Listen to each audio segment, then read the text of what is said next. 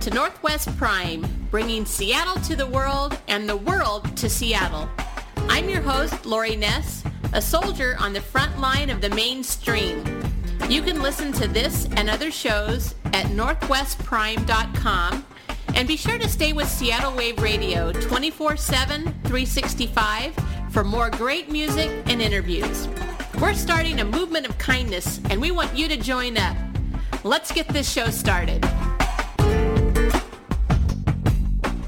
My guest today, Karen Page, is a two time James Beard award winning author whose books include The Flavor Bible, which was named one of the best cookbooks on both The Today Show and Good Morning America, one of the best 100 cookbooks of the past 25 years by Cooking Light, and one of the best 10 cookbooks in the world in the past century by Forbes.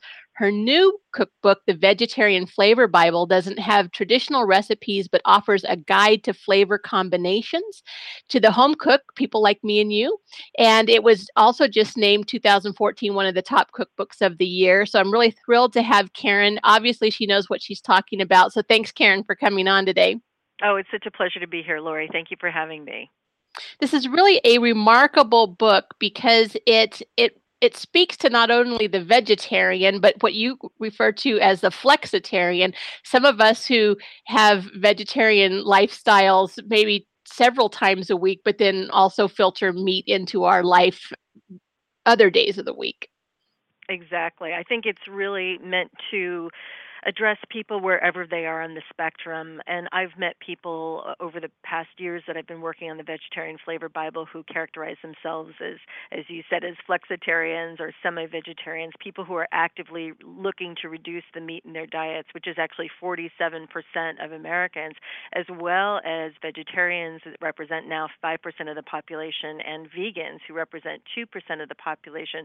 So cumulatively, vegetarianism has become a majority in the United States. It's no longer on the margins, it's really part of the mainstream, with 54% of us looking to reduce or uh, completely eliminate meat from our diets. But I really think it's important to speak to the entire spectrum of people who are looking to improve their health, who are looking to reduce the animal protein in their diets wherever they might be on that spectrum.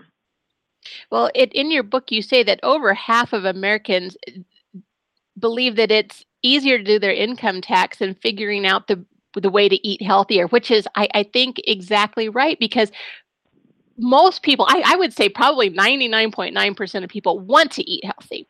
It's just how do they do that and incorporate that in their lifestyle? And when it becomes maybe out of their routine, they fall back to their bad habits of fast food and, and eating unhealthy. Oh, I think that's absolutely true. If you look at the standard American diet, you can see that we've evolved into this literally a fast food nation where the majority of what Americans eat literally is processed food. So food that's been packaged and, you know, is shelf stable, you know, that has really had so much done to it as opposed to whole foods, which is the opposite end of the spectrum, which is a much healthier um, end of uh, the spectrum to be eating on. Um, and then the other, the second largest chunk of the pie of the standard American diet is animal based protein. And it's such a huge percentage of the calories that the average American consumes that that's really troublesome um, because if you look at the nutritional science, you'll see that there is a strong correlation that is irrefutable between the overconsumption of animal protein and chronic disease, whether cancer, heart disease, diabetes, they're all correlated. And so, um, one of the steps that we've seen that you can take to improve your health is to reduce the amount of animal protein in your diet. And indeed, as Americans are getting the memo and reading the research and understanding that correlation, we we've seen since 2007 there has been an annual decline in per capita consumption of meat um, across the board in the United States, and that is predicted to continue into the foreseeable future. I think as we understand those correlations and look to take our health into our own hands, realizing that the number one cause of death in the United States today is nutritionally preventable diseases. So, in fact, we have been eating our way into disease. We can certainly eat our way out of disease and into health. Well, and it, speaks to the fact that America we're we're so progressive and leading the world in so many other areas, but we are really not only doing a disservice to ourselves in the way that we've evolved our eating habits, but when we take this to other parts of the world, we kind of pollute them too. So oh, it's oh, really that sad? important that we get it that, right. Absolutely. Yes. When you look at when uh, emerging countries, you know, if you look at China, you'll see that their meat intake is actually on the upswing, and th- that is going along with the increase in economic fortunes. And they are looking to um, emulate what they see as the Western diet, which is a meat dominant diet. And so it's sad that you're also seeing the increase in chronic diseases that we've had in the United States that we're able to turn around when we decrease our meat consumption. We're seeing that happen in other parts of the, the world the opposite happening that the, their uh, incidence of cancer and other chronic diseases is increasing as their meat consumption increases. Mm-hmm. When I've talked to people, and, and we've kind of debated back and forth about becoming vegetarians, because uh, most people kind of get the concept, but it comes down to America, food's very social. And they don't want for some reason, vegetarianism, veganism has kind of been associated with boring, uh, untasteful, eating to live type of thing. So you're just eating to sustain life almost. And people can't really wrap their brain around that. And that's where I really liked where the vegetarian Bible came in from because so many times we equate flavor with salt. So just salt it, it just needs more salt. That's the flavor component. But this book goes A to Z, all these different flavor combinations. If you like Mexican food, you can add these type of flavors. You have to have all the other processed stuff that comes with Mexican food. You show us how that we can have these Mexican flavors or these Thai flavors or these Spanish flavors or Greek flavors, all these different things. Um, without adding maybe the the uh, hard to process component into it so we wouldn't be giving that up Absolutely. You know, that's such an important point because I think that w- the biggest eye opener for me, being one of those people who thought that vegetarian cuisine was incredibly boring, you know, thinking only of the sprouts and the brown rice and the tofu um, stereotypes of the 1960s and 1970s. I mean, that has been completely transformed. And in fact, I think that's what I'm proudest of in the Vegetarian Flavor Bible is the fact that it really does uh, shine a light on some of the best vegetarian and vegan chefs in the United States, what they're doing to raise the profile of vegetarian and vegan cuisine and showing the world what you can do uh, of just extraordinary flavors that can be created through plants. And even uh, the 16 time James Beard Award winning restaurant critic Alan Richman of GQ acknowledged when he named Vedge Restaurant in Philadelphia one of his top restaurants of the year. He said, How on earth did vegan cuisine come this far this fast without an accompanying outpouring of acclaim? And I think that others are finally um, having their eyes open to what the potential is, not only at these uh, restaurants like Vedge and Crossroads in Los Angeles and all across the country. You're really seeing them opening and rising to new heights, but you're also seeing traditional chefs like Thomas Keller, who's got one of the best vegetarian tasting menus on uh, his restaurant menus at Per Se in New York City and the French Laundry out in Napa Valley. You're seeing Daniel Boulud um, in New York City, Patrick O'Connell at the Inn at Little Washington in Virginia. Really, world class restaurants are celebrating vegetarian and vegan tasting menus. Uh, the best of which I ever, I ever had was at the number four rated restaurant in the world, 11 Madison Park here in New York City,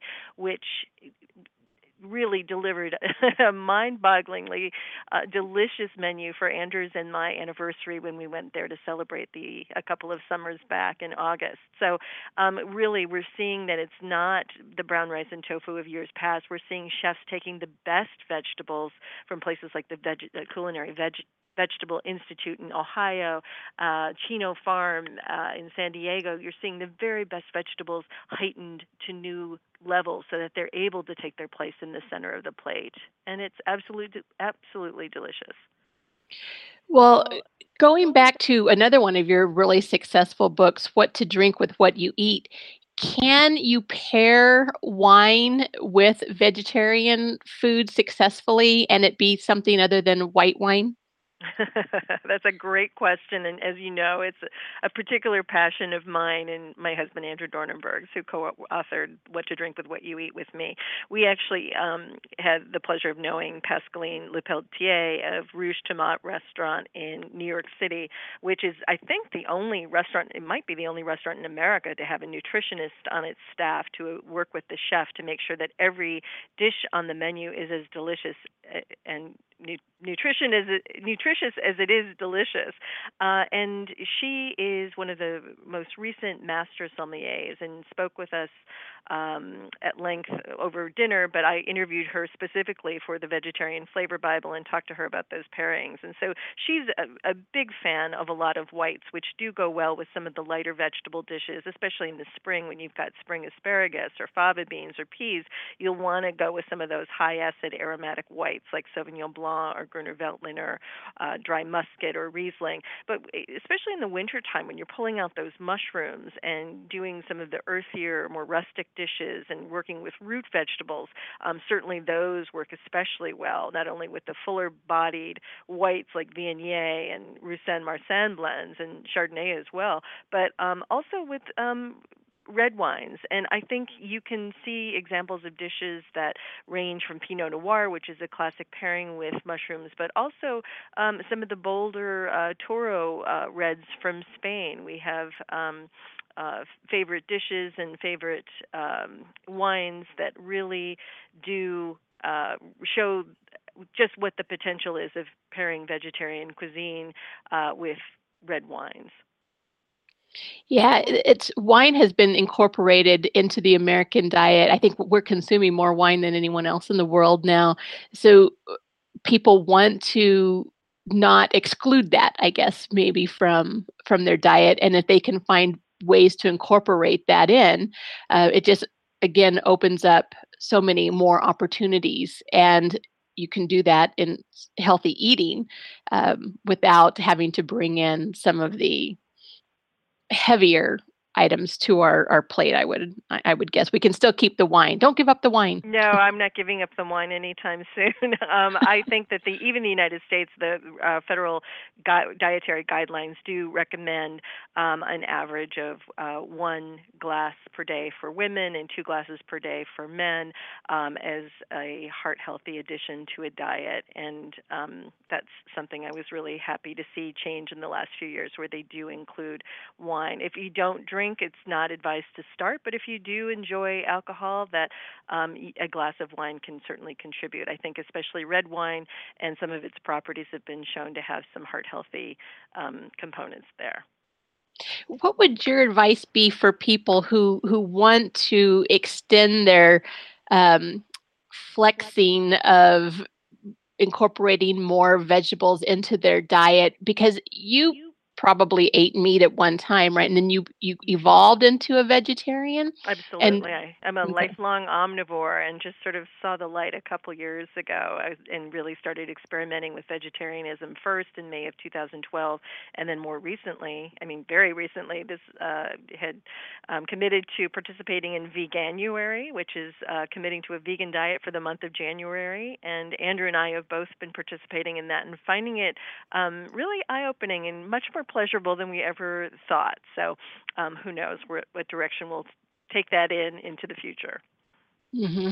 Vegan is, I, I, can't quite get there yet, um, but I can see what benefits it would have. But I really love cheese. I mean, like beyond the normal societal norms of cheese. I love cheese. So, so that's really hard for me to give up. Now, I, I, I, I did recently, speak with Dr. Uh, Neal Barnard about that, and there is an addictive quality to cheese, literally, that there are opiates that are released into the bloodstream. And so cheese well, is typically the last thing that vegetarians are able to give up on their route to becoming vegan, but it is possible.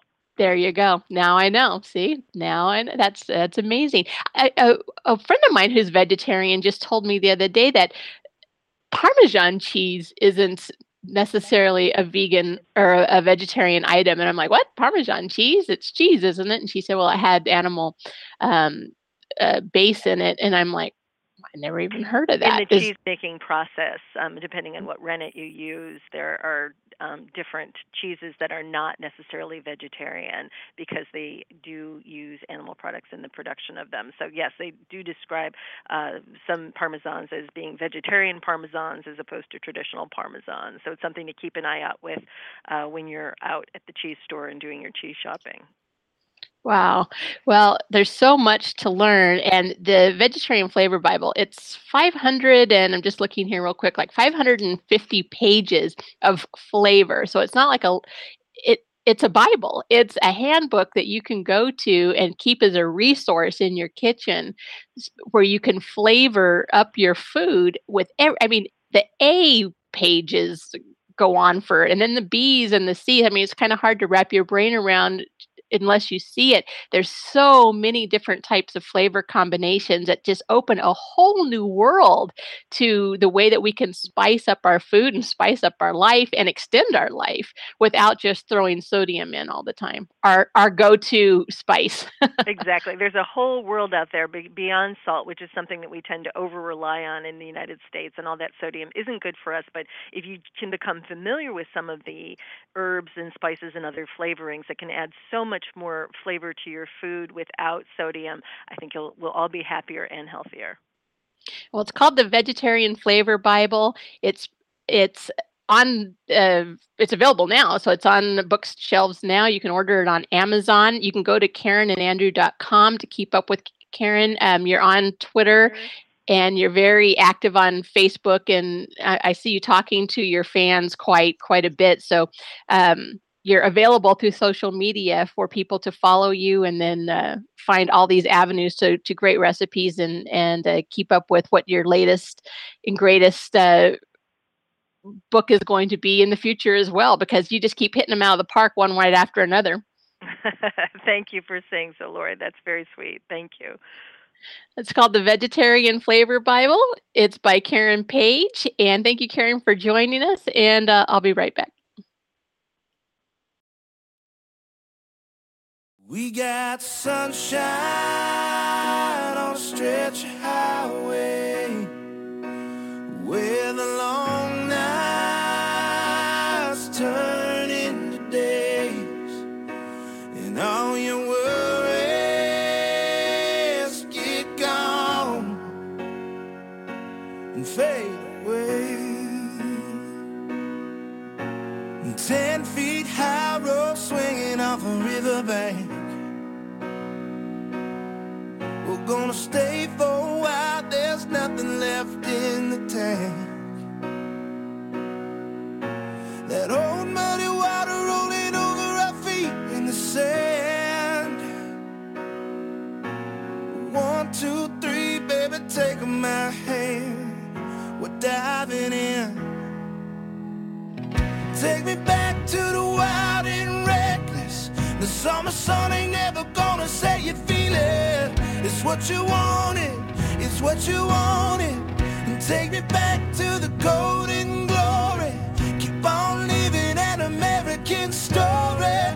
It's what you wanted, it's what you wanted. Wild and reckless. We had it all back when we had nothing. If time is money man. Taking it easy, yeah, living in the fast lane. Six, seven, eight years later, when we try to explain, we'll say, Take me back to the wild and reckless. The summer sun ain't never gonna say you feel it. It's what you wanted, it's what you wanted.